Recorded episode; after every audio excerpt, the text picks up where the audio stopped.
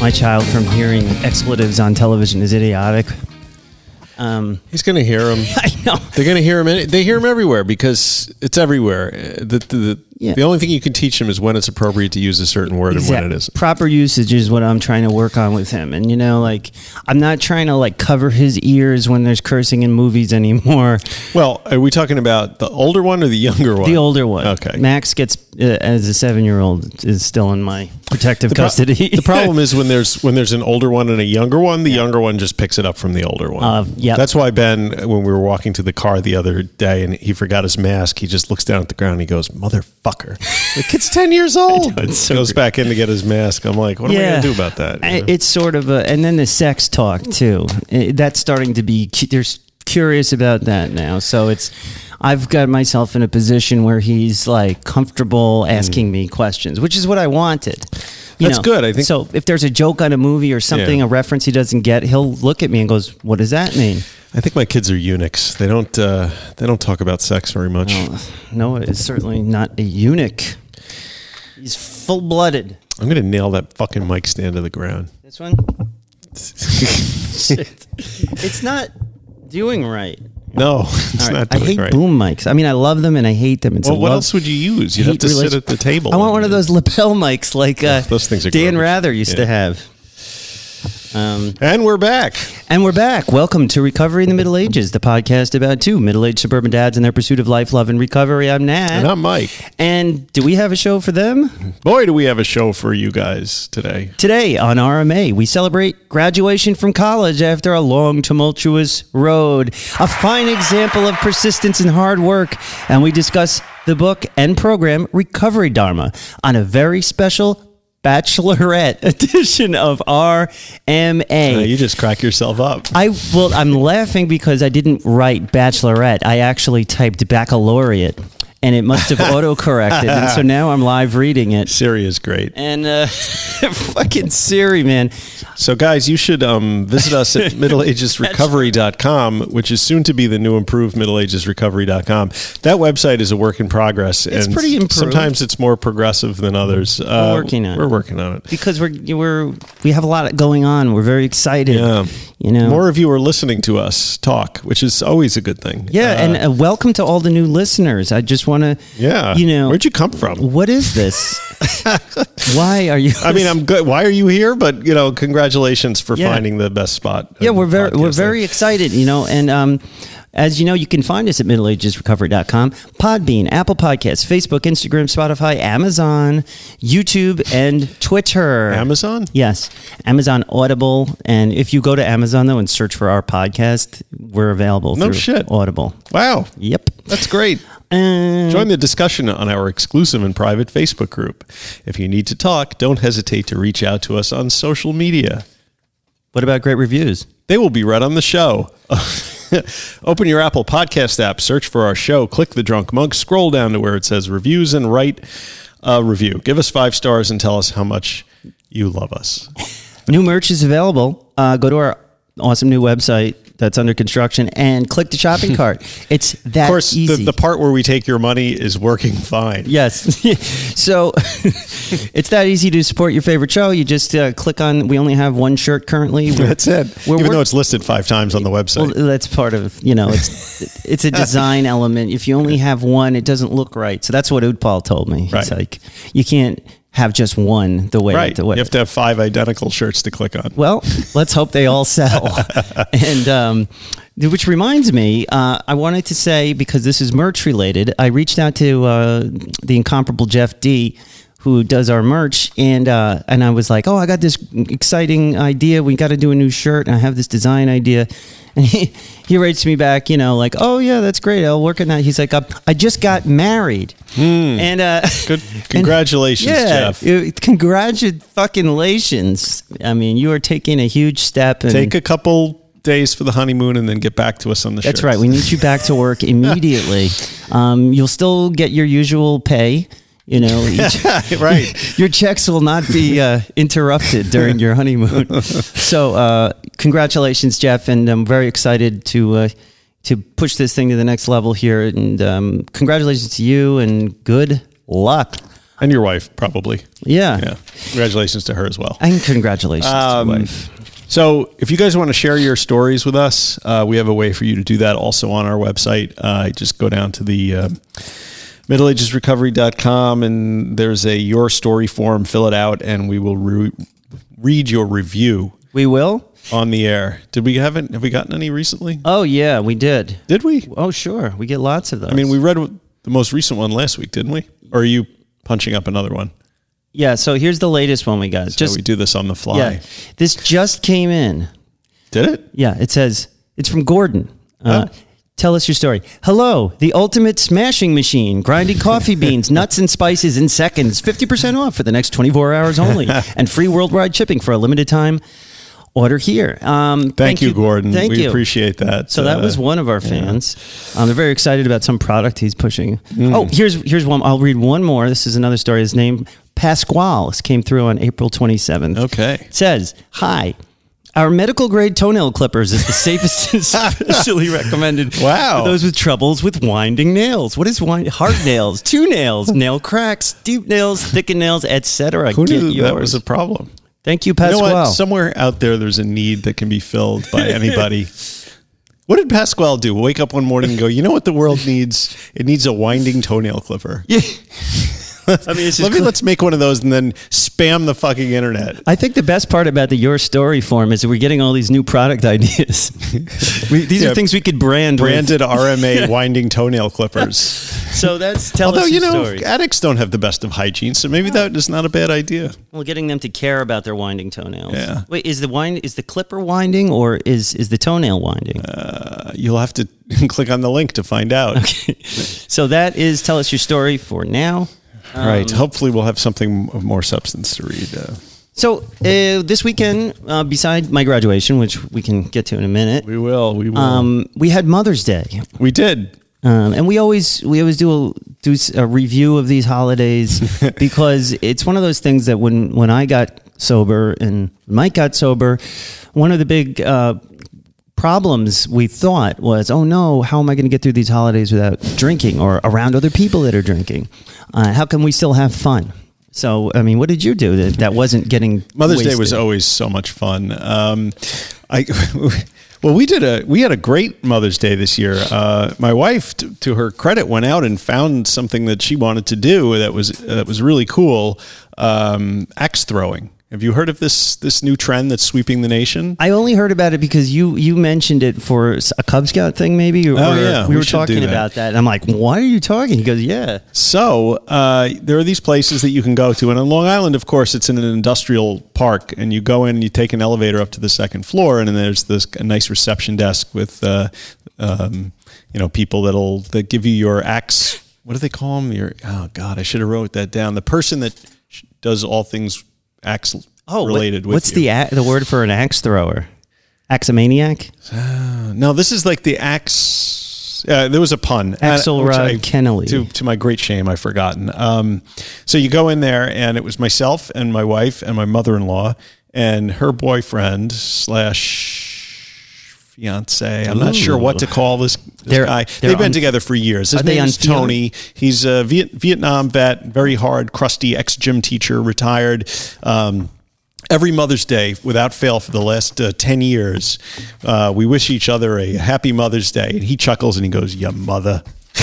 That's really So good. every year, every year. So I know it's coming. You know it's so I'm waiting for it. So anyway, we, we go to this place and they take us into a room. Oh, and my kids, my kids, of course, Your- are your kids also. came? All three of them, um, because throwing an axe is something that even the kids can get behind. right? Everybody can get behind throwing axes. So you, you go in you go in this room and then they project uh, on a wood target. They project uh, a target. Oh, right, cool. with like a small section and then big, and it's sort of like playing darts. You throw the. They show you how to throw the axe. You throw the axe and whack gets in there, and then you, did they- you they score for that. you, they do. They teach you. I used the two hand over the head method, like the tomahawk. And these things are really sharp. They're like um, they're like hatchets, but they're super sharp. Did you cut a can like on those television programs for Ginsu I, knives? I Like, could have, Yeah. I could have, but it, right through a can.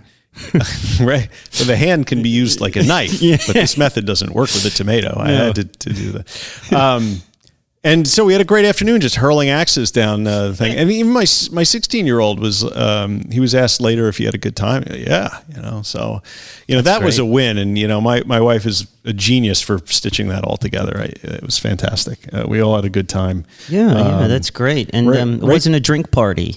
there, well, for obvious, perhaps obvious reasons, uh, no alcohol is served at the axe throwing, uh, the axe throwing venue. Uh, you can get wings, but uh, no, Wings, but no yeah, no booze. no no booze. So it was a it was an incredibly wholesome yet yet violent activity. Uh, I love this idea. I, I've come around to like shooting guns at target ranges and Yeah, things that's fun. like that. That's awesome. Well, yeah. Maybe not for Mother's Day. Well, why not? If you're throwing axes, Yeah, yeah. Take mom to a shooting range. Well, maybe next year. Um, you know, uh, what, what did, uh, what you- about you? Wait, you know what was nice about this? And let me just I'll just finish this off. Uh, and it's not not no nothing against my mother in law, who by the way was on this show. That's Uh, if right. You go back like Oh, yeah, early. She you know because she was worked in the methadone maintenance program for Yeah. years in Suffolk County. to hear her, go back to and find that It's on like the early episode four. Yeah, yeah, yeah. like she's that. great. Yeah. Um, but you, sometimes these holidays can go a little long. Is all I'm saying, Yeah. Mm-hmm. right? I mean, like you, but by the time you sit down and you have the lunch and dinner and you go walk around and all that stuff, uh, this was like you show up, you do it for an hour, you hug in the parking lot, you're done, and then the rest of the day is yours to enjoy as you see fit. So uh, that like that was it. also nice. I mean, Yeah, that's always the benefit too. Like we used to go out for Mother's Day. You know, pre-COVID, we would go to the uh, Milleridge Inn Carriage House or whatever it is, and it's like Inn. seventy-five dollars a person, and it's which like also happens to be the average age of the patrons. It, it is. It is. It's. It was, but it, it was very nice. But then it's you always have the awkward thing, like, okay, who's paying for this for one? Right. And there's always one guy that always pays for everything because they're the richest, Mm. and everybody knows it, and everyone kind of looks at them. I'm not going to say who that is in our group, but um, that that always goes on, and it's it's always awkward. But everyone always has a good time, and then you go there and you leave. Now post COVID, we didn't do that. Um, we may next time though, because the CDC has uh, released, you know, um, new information that okay, now if you're vaccinated, you pretty much don't have to wear a mask anywhere if you're vaccinated, uh, except for like hospitals and planes. So that just came out, and that's great news. But uh, when we had people over our house, and and so it's not quite so easy to kick people out of your house. I'd like No. to say, yeah, when Yeah, they they're tend to over, linger. It's it's especially if there's food. yeah, yes. so we're we're sure to not have too much food. But my parents came over and they've they finally emerged from their cocoon. They they've been vaccinated. Have they been hiding uh, They from have COVID? Yes. they have, and they survived. They're seventy, turning seventy-eight, and they're in great shape. They do a lot of exercise and very on top of things. Your father keeps showing up as a uh, potential uh, Facebook buddy of mine. you, you should. I don't think he knows how to work the Facebook machine, He's but got a great picture of him. He looks like uh, they're uh, suave and you know. yes, like, Harold good- is very suave. Yeah. Oh, your mother too. Actually, both of them keep popping They're, up. they're a power Yeah. couple. Yeah, they met in high school. That's the best part. Newfield High awesome. School. Can you believe that? and uh, but uh, my parents came over, and my mother-in-law, and I said Lua because that's how we say Yeah. it in Long Island. That's true. Mother-in-law, and we had bagels and lox. And hey, um, did you yeah. use cream cheese this time or no? no, I never. I hate cream cheese. It's disgusting. Or butter? no butter. No it's butter. No cream cheese. Just lox, fish, raw sliced lo- fish and no a dry bagel. smoked fish uh, with smoked whitefish salad, toasted bagel. I'm telling you, I'll make you one. It sounds like like No. biting into sawdust. Yeah, no, no, it's it's my dream. I love okay, it. whatever. Um, and then I ran two miles. Yeah, And you're fact- really getting uh, getting some miles under the belt there, uh, Well, buddy. I feel like I'm getting somewhere. You know, most people, if you, Well, you are. You're getting around the block a few I, times. I am, and and I've been sharing my uh, my running because uh, Mike is a big runner, and um, and I want validation from my running peers. Right. I need to know. So it may seem like overkill that I keep posting my running stuff on uh, Oh, Facebook, always, but uh, be I encouraging. Need, I need that validation. That's the kind of guy I am. I need a pat on the back. I need to be told I'm good. That's what Strava exists for. I love it's it. for bragging and ego stroking. Exactly. And- but and I'm not too I'm not too macho to admit I need that kind of thing. Yeah. Um, and actually, I'm remembering this incorrectly. It was my parents who came over, and then later on, my wife went out with um, her mother and sister for dinner. So we, oh, that's nice. yeah, that's what happened. And it, I guess it was just my parents then. I'm having trouble remembering now, but um, and uh, yeah, and then listen, I graduated. Yay, that's awesome, dude. So after, let's see, I, I started going to college in 1996, and here I am today. Oh, wait. Shit. Is that the right one? Uh, With a Bachelor of Arts in English Literature. That's the president's one, man. shit. I, that's the hail to the chief, I think.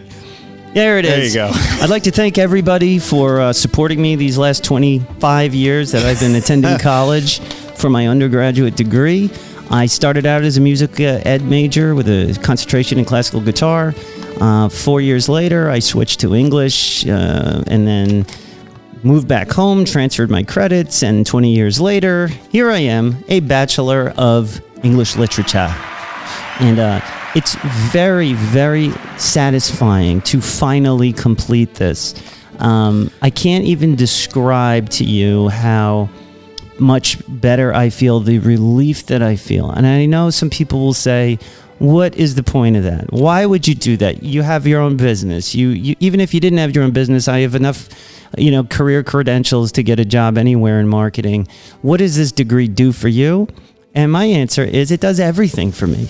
It's everything I've always wanted. I wanted to achieve that, you know, level of success by like another feeling validated by a, an organization. It's important to my family. It's important to me and, and it's going to be important to my kids. And that's sort of the point.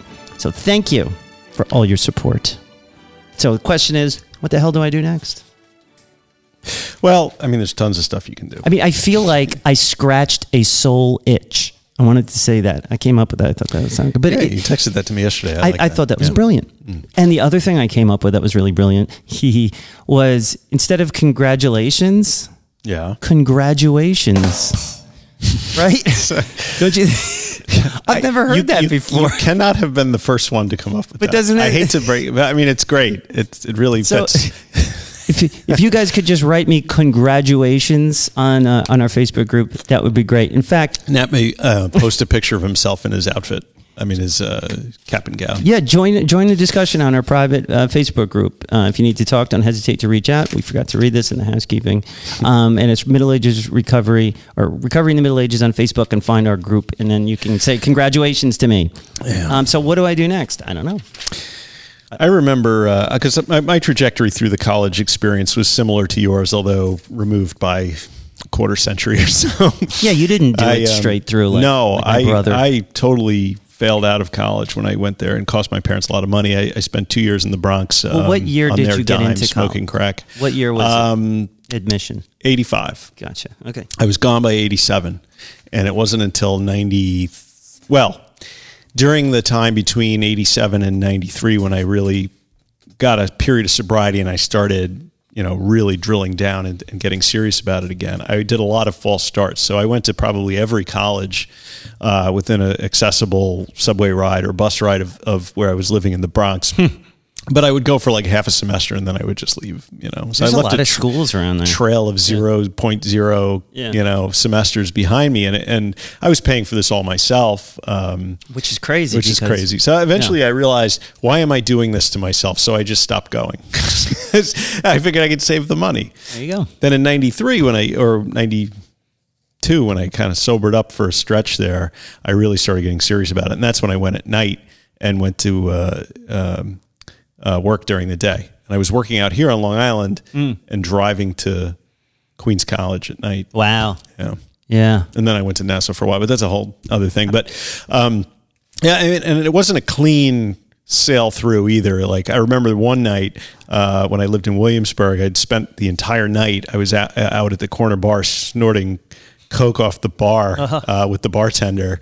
Uh, you know, he locked the door, and it was like Why does that 6 sound good to me for some reason? I don't know. I got know, one of those it was like good at the "That time." sounds great, but, it's awful. But I would take this Saturday class because they offered a class on Saturday, and the teacher was a former uh, controller for the city of New York. Wow. Yeah, he was good. Um, and I just decided that next morning that I would just roll out and go to Queens College and take the class and sit through the class. And I got there and I was still high. At Queens College? Yeah. I'm thinking about going there actually. For yeah, Well, for a master's. yeah. I mean, I liked it there, but anyway, so I roll into class. It's you know eight o'clock in the morning. I've been up all night. I must have stank of booze, and I was very twitchy. And I sat in, like the middle of the classroom, and after about twenty minutes, I realized I'm not sitting here for three hours. Oh there is no way. So I just I got up in the you know no breaker. I just got up and left. And th- those are some of the worst. I mean, I've done that, you know, where you're partying all night and you go to work or go to a class and you're just clenching your teeth. Yeah. And I- if you're lucky, you ha- you got a bag with you that you can hit in the bathroom. No, that's the worst But of is you- I was done. Yeah, you fuck. know, and I was so I was coming down off the coke and the booze and everything else. There's nothing. It's just you can't look.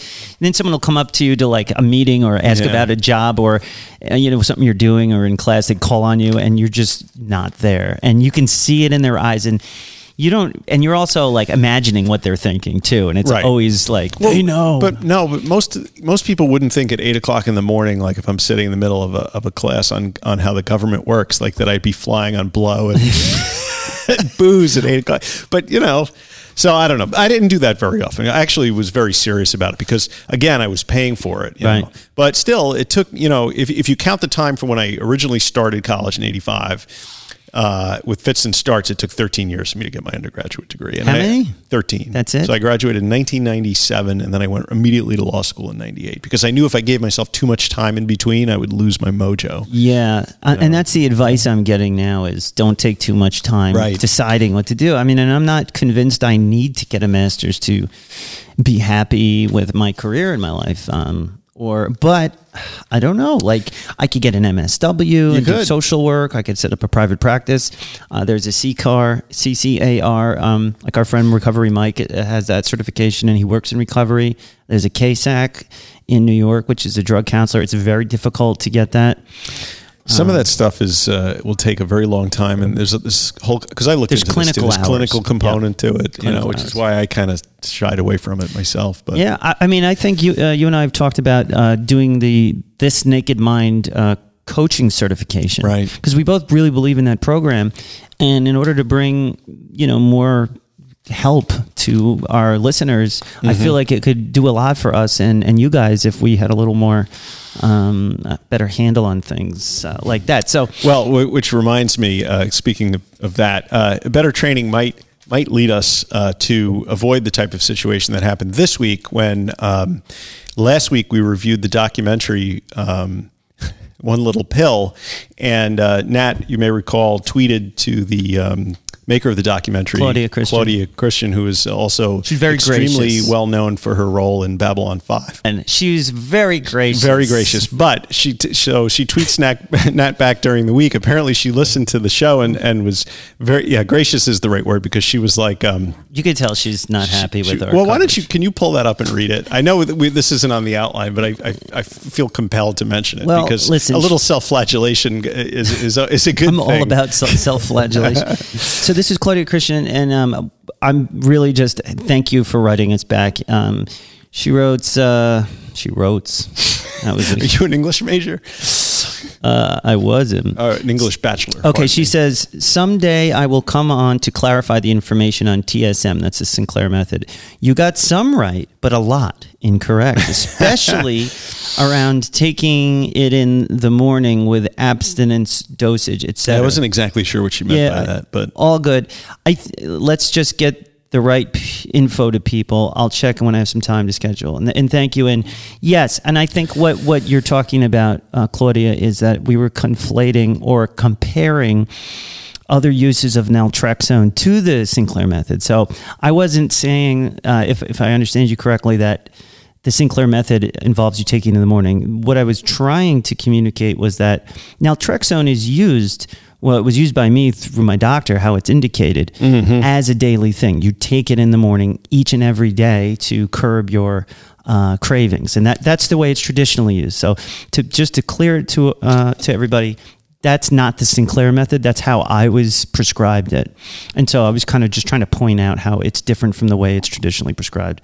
Um, but anyway, um, she, Claudia said she might be able to come on and, and we're happy to do that. And um, I would, I would look forward to that. I think that'd be awesome. Yes, and We're not uh, trying to be dicks here at all. Like No. I love, I love that documentary, and um, I think it's it's really important information, and it's another tool that people don't have, like or don't know about. So, being um, dicks is part of our shtick. yeah, we we joke, we joke, but um, it So, really is the uh, Sinclair method. So I'm um, starting to think, though, Nat, that maybe the best way to get guests on the show is, to offend them? is to totally misrepresent what they stand for, offend them, and then invite them on to clarify the record. Yeah, that's not a bad. I, so, like, who, who do we want to have on the most? Let's think of a way to misrepresent like what they stand for, so they can come on. I mean, I apologize for the Babylon Five shot. I mean, I you know, I I, never watched Babylon the, I never watched the show. It's just funny you know. to see that in the cre- someone's credits when they're talking. You're talking about like like addiction and stuff. It's just so random. I feel like it was one of those shows that tried to sort of build on the the, the reboot of Battlestar Galactica, maybe. well, well, she's not a writer on yeah, it. I know, which is why you know I Look,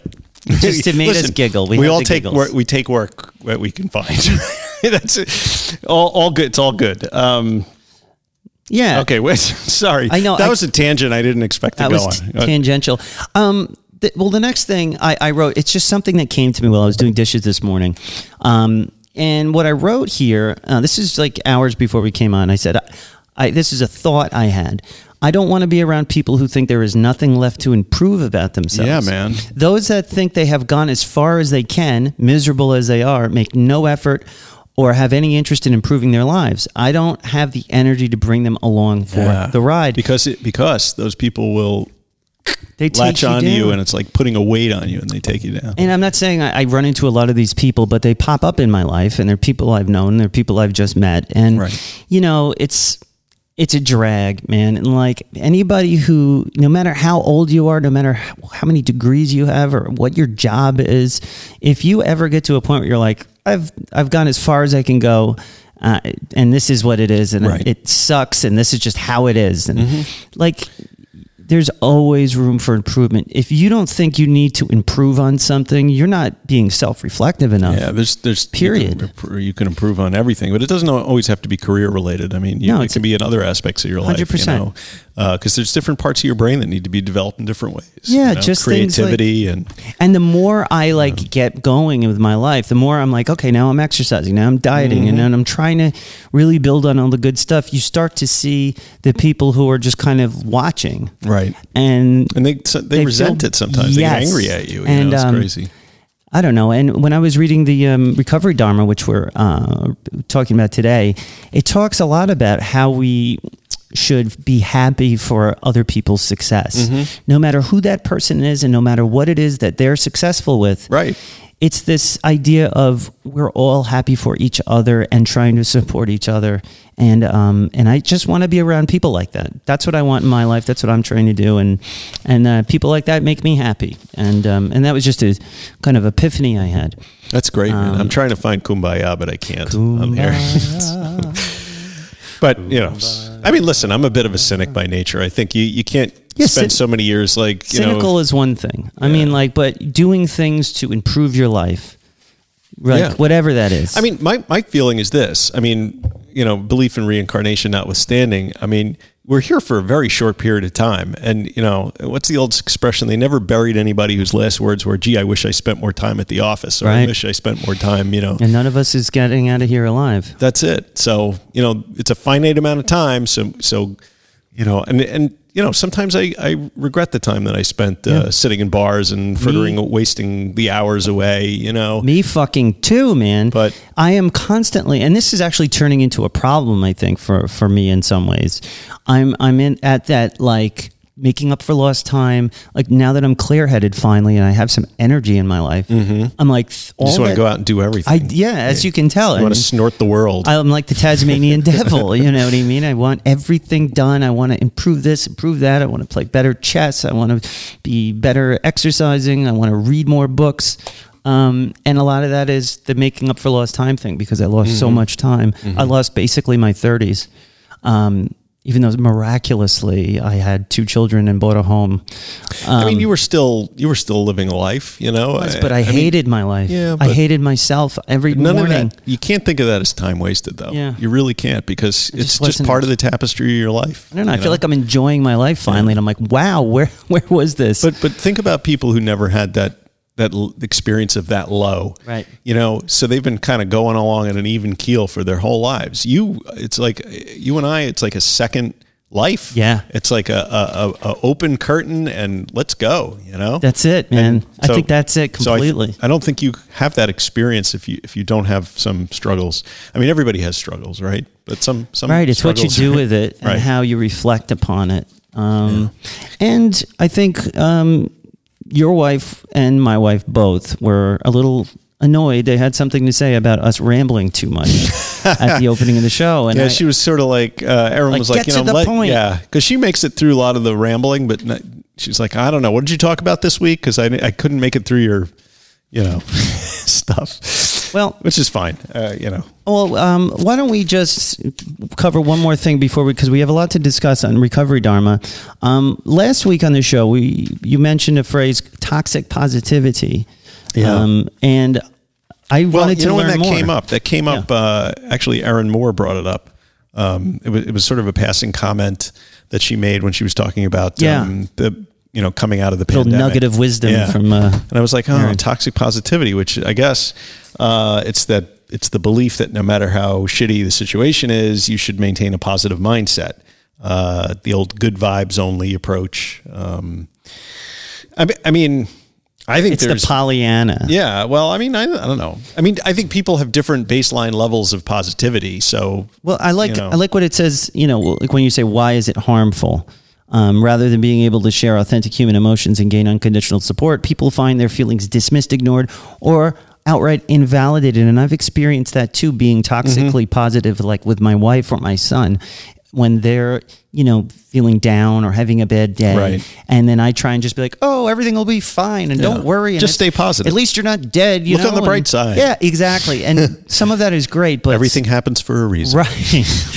but it's important to validate people's feelings. Happiness is a choice. It, that's right, isn't it? It's a good one. Um, no, but validating your your loved ones' feelings and your friends, and and acknowledging that maybe there isn't something you can say to fix this, and Right. that's okay. I, I I was so interested in this because I, I feel that I do this to people sometimes. Like I, I because I'm I'm typically a pretty positive person and I tend to try to see the bright side and everything. Yeah, me too. Um, but that doesn't mean I should force other people to see the bright side in their shitty situations, Right. All the time either. So I, I have to be mindful of that. It's it's better to just be supportive, and I'm getting better at that with with my wife and and my kids and you know my family and people who you know it's because a lot of people. Um, some of my friends who visit me at the shop, like I'm like Lucy with the uh, ed, from Peanuts with the advice booth. Uh-huh. Like I have regulars that come to my store and they don't ever buy anything, but they talk to me about their life, and I don't know if they're directly requesting. annoying but or, uh, sometimes I don't. I'm not in the mood for it. but um, I'm happy to be a person who can be understanding and um, you know give us lend a sympathetic ear. And sometimes I find it's best to just say, "Yeah, man, that does suck." Thank know? you for sharing. Thank you for sharing. and um, you know, I'm happy to uh, to be in ear, a sympathetic ear, and, and then people aren't always looking for a solution. They just want you to commiserate, right. maybe. Um, Women say that a lot What? when you try to provide them with a solution. Yeah, they don't want a It's- they don't solution. They, just want you to say, "Yes, that woman at work is trying to destroy you, and I fucking hate her too.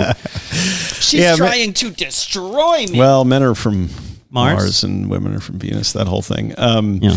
But you know, the, the last point on that is, um, you know, it, not being toxically positive all the time is also good for for you and me because I find like if I'm trying to overwhelm someone else's negativity with my positivity and they don't give me positivity back, I get angry. And and then I'm like, well, now I'm angry. Right. What's the fucking point of that? Uh, so good thing to keep to keep uh, keep an eye out for. But but there the the thing that stuck in my head when Erin was talking about this was um, the old AA uh, idea of uh, fake it till you make it, right? And how how that sort of dovetails in with toxic positivity because really if you're just pretending to be in a state that you're not in isn't Right. isn't that the same thing as toxic positivity or am I just conflating two things that are dissimilar I think that that fake it till you make it thing can work for a short period of time when you first come in and you don't buy into any of that shit that they're telling you. Mm-hmm. That's when they want you to just say, just fake it for a few weeks. What it does is it gets, if you're faking it, it'll make you, or supposedly, that means you'll go and participate, even though in your head you're thinking this is bullshit and I don't want anything to do with this. but eventually you'll come around right. If you so isn't happiness a choice then because then if you isn't Yeah. if you perceive Happiness is happiness then I, I believe happiness is a choice. so then is there 100%. anything such thing as toxic positivity I don't know.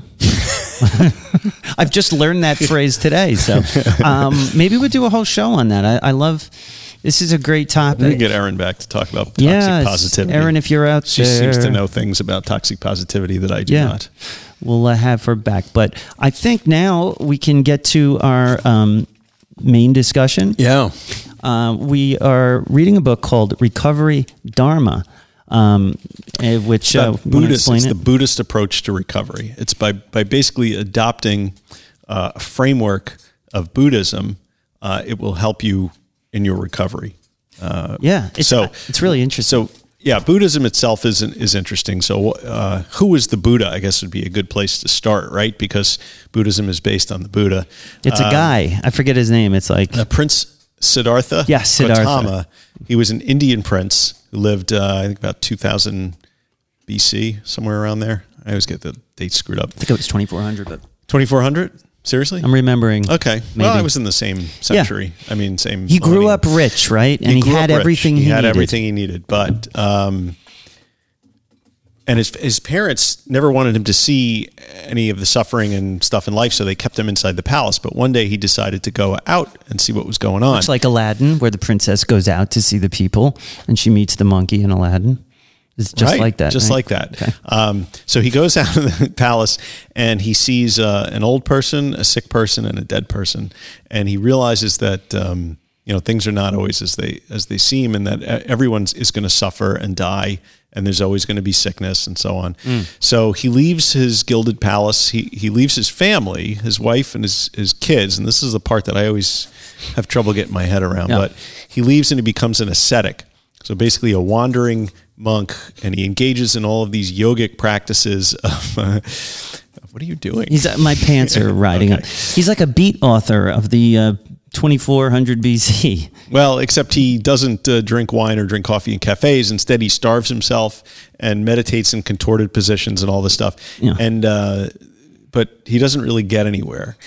And um, and then eventually he uh, stops being an ascetic. He lies down on the bank of the river Ganges and accepts um, some um, porridge from a young uh, a girl that comes up to him, and he he takes that, and then he um, realizes that extremes of asceticism or indulgence are not the way to live your life. You should develop something called the middle way, and that's you know neither being extreme in one way or the other.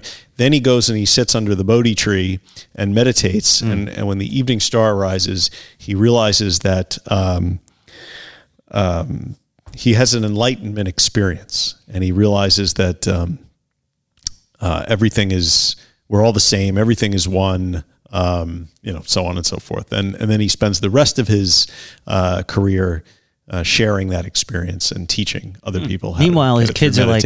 "What the fuck happened to Dad?" Can you imagine what a bitch his wife was that he completely like just abandoned? He said he was only going for cigarettes. Yes. he did not come back for pizza and he went out and uh, he started a religion. So that's awful. Yes, that is. I. Extremely We may have to get rid of that. Um, anyway, but so so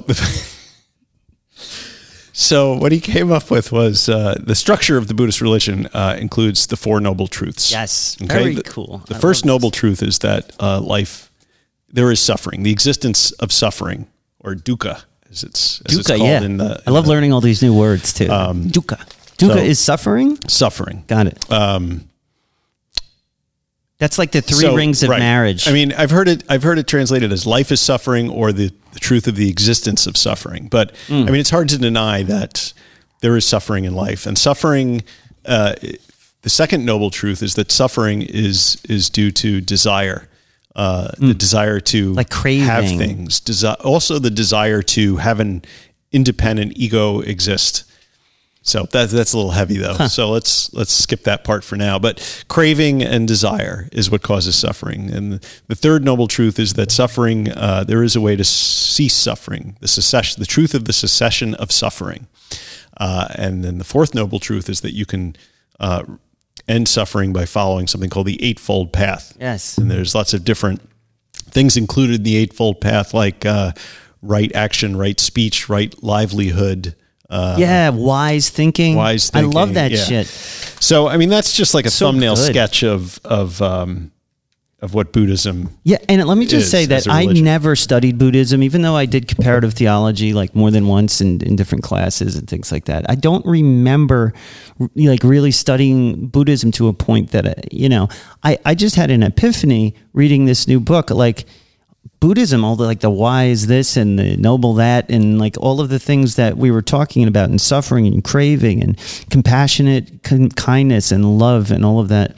It feels like I'm like that's these are the things that I was already trying to make myself like be and to do in life, and this is this whole time I've been a Buddhist you know, basically philosophy wise. And, uh, and now I'm only just realizing, I'm like, and this is like, wow. I mean, I love this. I mean, and this isn't even, we're not even talking about the drug recovery part of this Right. recovery dharma, but just Buddhism in general. Uh, from what I'm just learning now, it really, it really like goes along with what I feel already. I think it's great. I think that's great that that resonates Yeah. inside you because some people have a hard time. Um, Just the loving kindness, compassion, like it's all the stuff that we teach in Sunday school. Right. at church that you love your enemy and you're happy for people no matter what like and that's hard to do that's that's a hard practice to not you know um, But- feel jealous and things like that It is. Um, the difference, of course, between Buddhism and like Judeo Christian religions is that there's no creator or that the existence of God or a creator is not mandatory. right and that that's why buddhism can work for a christian is because it's it, it is a religion but it's also a philosophy. And it's completely comports with um, just some of this basic buddhist philosophy even meditating. As far as i'm concerned as a deacon of the presbyterian church um, it comports with my religious views like completely. It does not you know go against it or anything. Um, and i think it's just a better way to be. It sounds to me like a, a healthy mental practice and spiritual practice. Yeah, I've um, sort of internalized this philosophy my entire life. I mean, I've been meditating in one form or another since I was in high school. Now, granted, there were long stretches there when there was drinking and drug activity where meditation wasn't possible because you do have to have sort of a, a clarity of mind to meditate. Um, otherwise, you're kind of you're wasting your time, really. Um, I remember there was times when I was drinking when I used to have a couple glasses of wine and think I could go then sit on the cushion and meditate, and that was absurd, you know, uh, uh, on its even face. after you were practiced at meditating because i've tried to meditate Yeah. when I, I didn't know anything about meditating and then i was drinking and i'm like i'm going to try to meditate I mean, I guess we're getting ahead of ourselves a little bit because meditation is part of the program and it's part of of Buddhism in general. Like, that's the part of the book i got to and i haven't been able to get past it because i'm always doing something like stop and meditate Yeah. i get halfway through the book but but I mean, um, the whole idea of meditation is that you you turn the light inwards, right? And, Yeah. and you you know you pay attention to what's going on in your mind and in your body, and that's very difficult to do, even if you have one or two glasses of wine in you, uh, because your thinking is not clear. You can't really examine your own thinking. Yeah, we were just talking about meditating last night uh, on one of our conversations, um, and uh, I, I've not been a meditator. I'm, it's not something I, I did in my life. It's something I always aspired to want to try to do. Right. but um, I actually did like when this pandemic started and we got locked down. Um, I was I was in recovery, I still am, but um, I didn't have the option, as far as I saw it, to use or drink when everything around me was telling me to drink. everything felt this anxiety that built up in me. Mm-hmm. And what I did though is, and even while everyone around us was, you know, loading up on booze and it was totally socially appropriate and it was, Right. you, know, you know, everyone was doing it, I said to myself, that's not an option for me, but I have this anxiety and I have this feeling. I have to do something. And that's when I got the Headspace app and I just forced myself. Like you were joking, like, what did you say? Shut up, I'm going to go meditate. But it's exactly what I did when I started to do it. Mm-hmm. I, if things got too, too hairy at, at home with the kids and the wife and everything, Right. I would just be like, fuck this, I'm going to go meditate, literally. And then I would slam the door, lie down, pop in the earbuds, mm-hmm.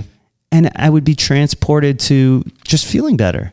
So it's really magical uh, to me. I haven't been doing it though lately. I need to get back to it. meditation is interesting. It's uh, it's sometimes it can work that way, and then other times you sit down and, and it's just an incredibly frustrating experience. And the the what the what the Buddhists what my any teacher that's ever taught me how to meditate would be is is that's actually part of the practice. It's sitting with the frustration. It's sitting with the, the I'm not not this isn't doing anything. I'm not getting anywhere. It's you basically are, are supposed to not have a goal while you're doing it. You're just you're sitting there and you're just observing. You're observing what your body's doing. You're observing what your mind is doing. Yeah, so it's great if it if it if it ends up be, putting you in a state of bliss. But there's some people that have suffered from trauma. Some people that have have really negative experience in PTSD. And if you start meditating and you start turning the lens inward, you start to see things that maybe you don't know how to deal with. And that's, you know, there have been some studies that have been done that have shown that meditation is not uh, a calming um, thing for some people to do. So if if you fit into that trauma, PTSD, Well, but what about guided meditation? Like I did when I meditate, I have to use the guided. So it's a, got a guy from Headspace. He's like, "Hello, we're going." I mean, that's great. I don't. I've never guided Oh, really meditation. I, I just it forces me into meditate land. But like it that would be different. Maybe because I have a bunch of trauma that comes up, you know. But when I got that guy in my head, like, okay, now we're going to breathe in, and you're gonna be just like a cloud, you know. And I have that in my head. It, it lets me focus on not focusing. So maybe that's like a uh, a hack for people who don't want to remember all the horrible shit that happened to them. Well, and not not to get too into the weeds with meditation, but there's there's so many different ways to practice it. Um, even in the Buddhist tradition, like certain sects of Zen uh, Buddhists have you think about a unanswerable question like what was the what was your face before your parents were born or what is the sound of one hand clapping is the most That's one hand clap. there you go. You've solved the koan. you are now an enlightened master. Um, and then there's other schools like uh, the Vipassana school where what, all you do is focus on your breathing in and out, in and out. And breath there's work they call it now that that's a trendy thing is it? doing breath work i've seen this on recovery Well, houses but there's also yogic breath work, which is you know you're supposed to breathe in through one nostril and breathe out the other. How the hell do you do that if you're not snorting They call it prana, pranayama practice. There's all different ways of, of practicing meditation. Um, but what's interesting to me is this this idea of sort of overlaying the structure of Buddhism on top of a recovery program. yeah I'm not sure how I feel about that. I think I think Buddhism is extremely useful in in structuring your worldview so that you can see things that are happening to you with a level of clarity that you would not otherwise do so. And I think meditation helps you to develop that clarity of thinking.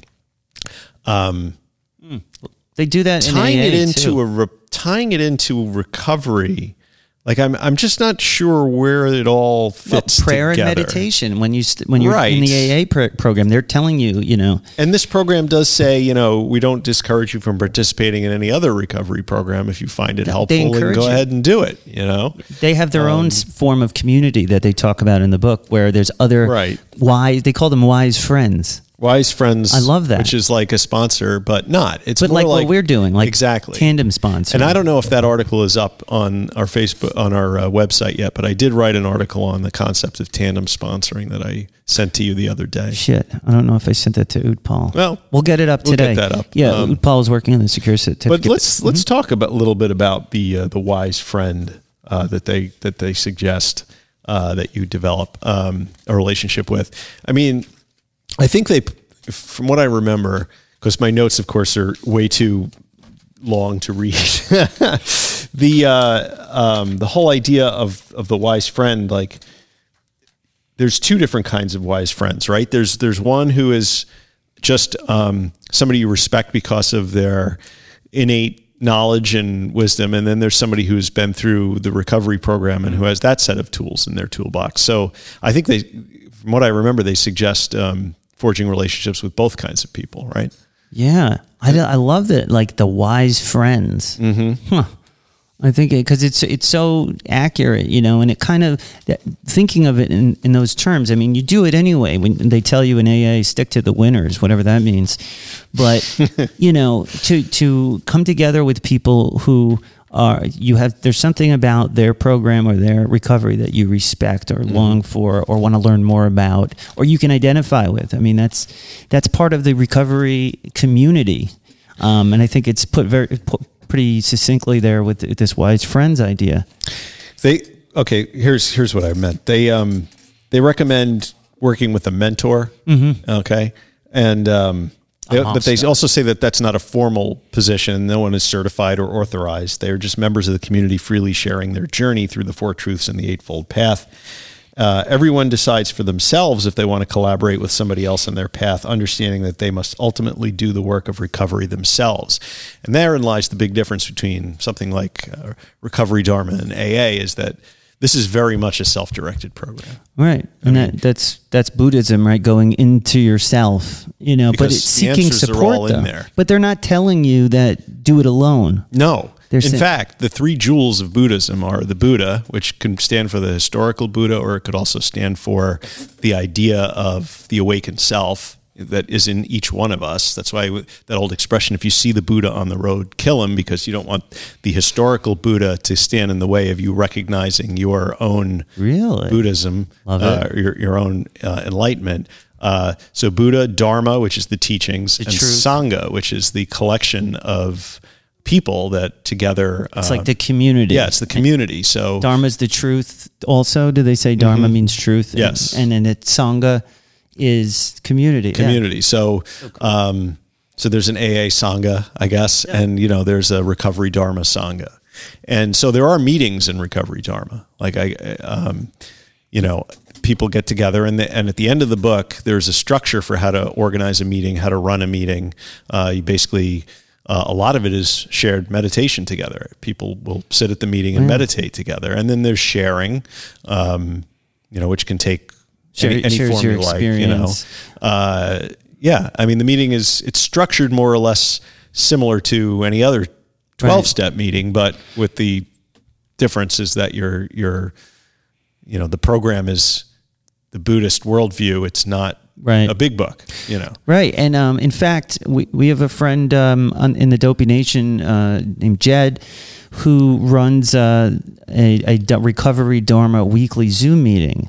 Uh, and I've reached out to him, and he, he we're going to hopefully be able to get him on next week. To I want him to sort of talk about how how it works practically. Right? Like how is he? Yeah. Is this, how are they using these in meetings, and what's his experience? That's what I'd like to know because the book is a little the book sets forth the philosophy and and everything, but it does not really get into the particulars of, of how you would organize a meeting mm-hmm. or how you would um, use this information in a positive way to affect your own recovery. Um, but you know, they they indicate in the book that group there are groups that have formed to support uh, each other in writing inquiries or investigations of how their be- addictive behavior led to suffering um, mm. which you know craving. Some some approach it the same way as inventories in twelve steps, and some don't. Um, the goal is not to dwell on past shame or trauma, but to turn towards the pain and confusion we have been running from, and learn to meet it with kindness, forgiveness, and compassion.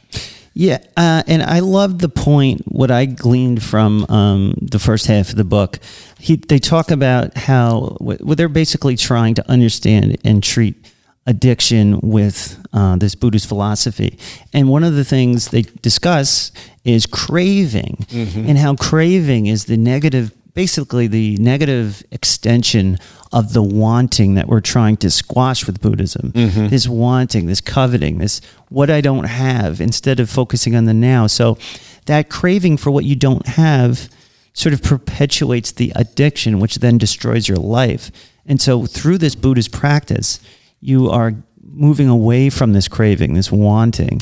And, and then it, it's interesting, they're kind of tackling the craving, like as they call it in AA, the phenomena of craving. Mm-hmm. They're talking about a physical problem where you, you feel it. And we've all been there if you're an addict, that physical craving. But it really is a soul craving as well. And the practice of meditation uh, will bring that to your conscious awareness and make it easier to deal with. Right, by naming it. Because like, so much yeah. of what we do, you know, we wander through life and everything is is driven by our unconscious, right? We've talked about that on this show mm-hmm. endlessly.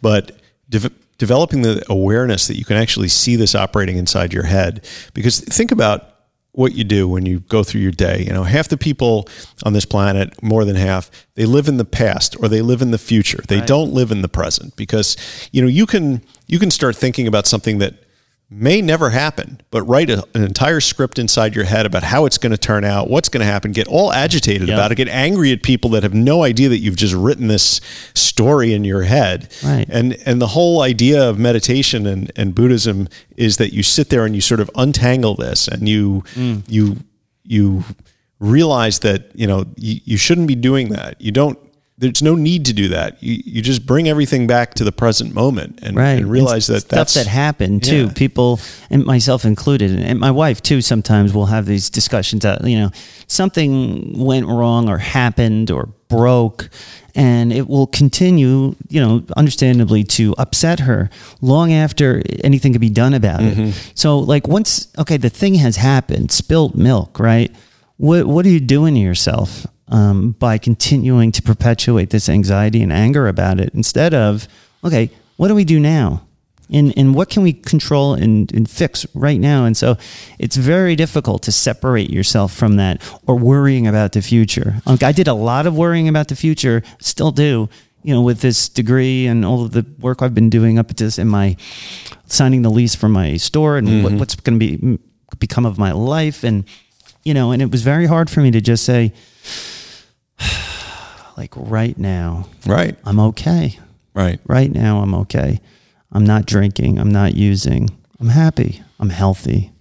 Yeah, or you turn the you can turn the lens back in, on yourself to use the, the spilled milk analogy. You know, um, you know, you could look at that and say, "God damn it! Why do I always everything everything I touch I drop?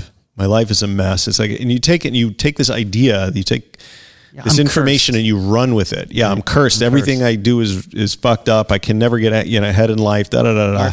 And all of this is just a story you tell yourself. It has no external reality. Right. You know. So when you sit there, yeah, there's no and luck. you meditate and you follow your breath, obviously things are going to come up because the brain. The best way I ever heard it described was like your your gallbladder secretes bile because that's what it does to digest food. Your brain secretes thoughts because that's what it does. It thinks, right? Mm. So these thoughts are going to come, and the thoughts are going to come. You, there's no way you're going to be able to stop your brain from thinking. So in meditation, you're not trying to stop thinking. You're trying to, you know, are you're trying to watch the thinking happen and dispassionately and get a get a sense of, um, you know, that that it's ultimately not not real. It's not you. It's just this collection of of um, uh, thoughts and ideas and stuff that you stories that you write in your own head, and none of that stuff is really exists. Yeah, you know? this uh, this reminds me of uh, I st- I studied Zen Buddhism just in a philosophy class in college. It was just a section of it, and I just the one thing that I remember from reading the, that Zen Buddhism book that we were studying was they had they, there was something called mind weeds, and like it was part of learning how like when you're trying to um, it was just sort of the practice of when you're meditating the things that come up that mm-hmm. distract you from your meditation practice they call it mind weeds and you're supposed to weed because if you're gardening you pull the weeds out mm-hmm. and so it was this practice of okay when one comes up how do you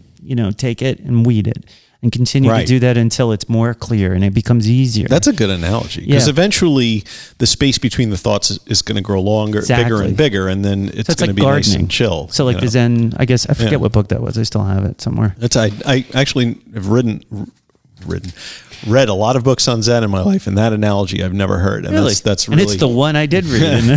it's the thing that stuck out. Yeah. But the, the important thing to do is when these thoughts come up is not to judge them as good or bad, just sort of observe them and then go back to you know, Yeah. paying attention to your breath because you know but once that- you start assigning value, then you're off on this little fantasy trip and you can spend like 20 minutes thinking about something. You know? And, and I love that part of Buddhism, which is the not assigning good or bad value to things. It's just, it is. Mm-hmm. Right. You know, and then you don't confuse yourself with this is it good or is it bad type of thought and where is it so it's just kind of addressing each thing that comes up thoughts actions people Mm-hmm. as they are right that moment and so that that way of thinking and being it uh it definitely helps i think evolve a person.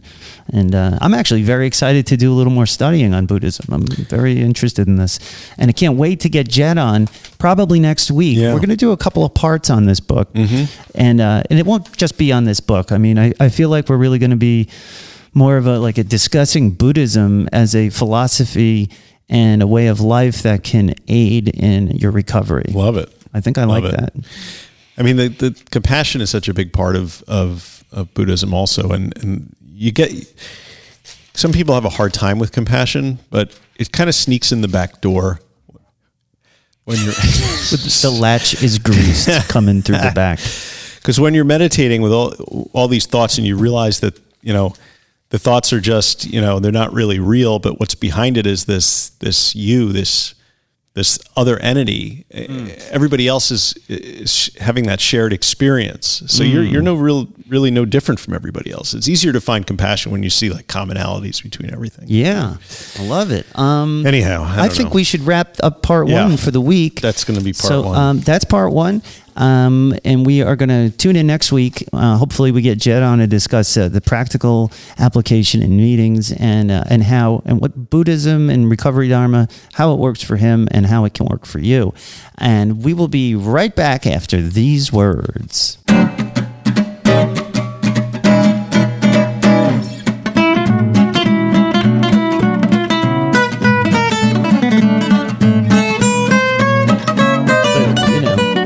Definitely I don't I don't know who makes that mess, but nobody else uses it. well, it's you. I know. It's your bathroom, and you're the only one that uses it. I don't do anything extraordinary in that bathroom. I mean, it's just, but it seems it, it accumulates like gook. I don't know how it does it. Like I, I try and be are careful. Enjoying, enjoying this, I'm sure. I try to be careful. I don't. In any case, thanks for. Uh, Matt, what time is it? it is recovery in the news. In the news. Recovery in the news. Recovery. Someday I want to meet the musician who created that jingle. So uh, I set Google alerts up for things like addiction, alcoholism, uh, you know, twelve step. I forgot week and weird. Go on. So, um, so I was, and I check them every day, right? So the other day I'm going through there, and I and a headline caught my eye, and I will read the headline verbatim, verbatim. Jesus Christ. Verbatim. I hardly know him. Uh, liquor shops closure. Hide sanitizers. Provide tasty food to alcoholics. and I'm like, I gotta fig- I gotta know what that article is about. So it's from something called sify.com, and I'm assuming this is some sort of like weak and weird uh, thing from sci-fi.com, but it turns out it's a um, a paper or something in in a small area of India, which is somehow indexed to uh, Google search terms or something. So Chennai, India, and I'm going to read the first paragraph to you all because I found it pretty funny. Um, feeding tasty food on time every time, increasing the fluid intake, hiding sanitizer and other liquids containing alcohol, conversing in a gentle and understanding manner are what the family members of alcoholics should do to their loved ones when the liquor shops are closed for two weeks starting Monday, said an experienced counselor. tasty food. Uh, in order to prevent the spread of coronavirus, the Tamil Nadu government has ordered closure of liquor shops for two weeks as part of a stringent lockdown measure. I might add that this is something that we couldn't seem to get our get our heads around here in the United States. We decided that our medical system was already too overwhelmed uh, with COVID nineteen patients, so we were not going to close the liquor stores because we did not want an influx of people who were detoxing to show up in the emergency rooms. India is less concerned with this and Yeah. provides dubious information for people to follow. Um, it is an opportunity for the family members of alcoholics to wean away their loved ones from this habit, but the family members have to handle it gently. Uh, Jacqueline David, senior counselor, told IANS. She said when an alcoholic is deprived of his drink, then he suffers from what is called withdrawal symptoms. Oh, is that what it's called? My goodness. I was wondering. Uh, the withdrawal symptoms are anger, shaking hands, heartburn, sensation, fits, hallucination, hearing voices in the ears, as opposed to elsewhere, sleeplessness, violent behavior, and others. And others. According to her, to manage the withdrawal symptoms, an alcoholic should be fed properly at regular intervals with lots of vegetables, and his or her fluid intake should also be increased. I've been telling people that, you know, forever. Eat vegetables. Eat your vegetables if you're withdrawing. An God alcoholic should be given lime juice with sugar and a dash of salt. One can also give other juice. The other steps that family members could take is to distract the alcoholic and keep his mind engaged. She said, "I'm picturing like a like a." A dangerous puppy or a monkey or something. A hungry stomach will trigger the craving for liquor. Uh, you should also right hide all liquids like sanitizers, aftershave lotion, and others containing alcohol from the reach of the alcoholic. Um, I don't know, man. Uh, during the 2020 lockdown, three persons died after drinking paint varnish with water, and two persons lost their lives after consuming aftershave lotion with water. Um, Yeah. Many, many, not many realize that alcoholism a me- is a mental and nervous disease requiring medical attention. It is not known about the plans of the government to handle the distressed alcoholics in providing detox medicine. Y- yeah, where are you? You know, recovering the news is supposed to be stuff from like actual journalism. What is? where are you grabbing? Alcoholics have the habit of consuming in large quantities if there is stock rather than spreading it over several days. Meanwhile, long queues were seen outside of outside of the liquor outlets in the state after the government announced closure of shops for two weeks. Yeah, it's it's funny they talk about the uh, hand sanitizer problem. There's actually an intervention episode. Look this up, where the the guy is addicted to hand sanitizer. Like he's just licking it out of the bottle. Well, they show you how he does it. He like mixes a little water in it, shakes it up, and just like drinks it straight up, and he gets addicted to it. That's rubbing alcohol. Y- Yeah. So watch that episode, but it's a real thing. People, like when I was in rehab, uh, in, Isn't it's easier to just get regular alcohol, isn't it? but once he gets used to that type, it's really strong or something, and it has a certain effect. He gets addicted to Fuck. it. In in a rehab, they none of the hand sanitizers had were they were all alcohol free because they worried about patients drinking the, the hand sanitizer. They sanitizer. hide like the paint and stuff too. Like, There, nothing contained alcohol. You couldn't even have mouthwash because um, it contains alcohol. And when you're desperate enough for uh, alcohol, you will do anything. do they serve like healthy vegetables and lime juice with a pinch of salt? There's plenty of. I didn't have lime juice, but the vegetables were abundant. Mostly carbs. I remember with the first rehab I went to, uh, man, we had this chef, Chef Bobby. He was a big roly poly, and he practically made like ravioli for like three meals a day. Like everything was this. so- What's not to like? Oh man, it was like I gained like forty pounds, man. Every meal it was like it was just all comfort food. It was eggs, bacon, you know, just like lunch, pasta, everything, meatloaf, Wow. know, mashed potato. It was good. So too. so this journalism is actually right. I think it is. you just you must provide frequent tasty foods to Yes, alcoholics. Absolutely, absolutely. I think it nourishes the body, but um, There you are running down Indian journalism, and meanwhile they're right on point. re- recovery in the news, and that's it.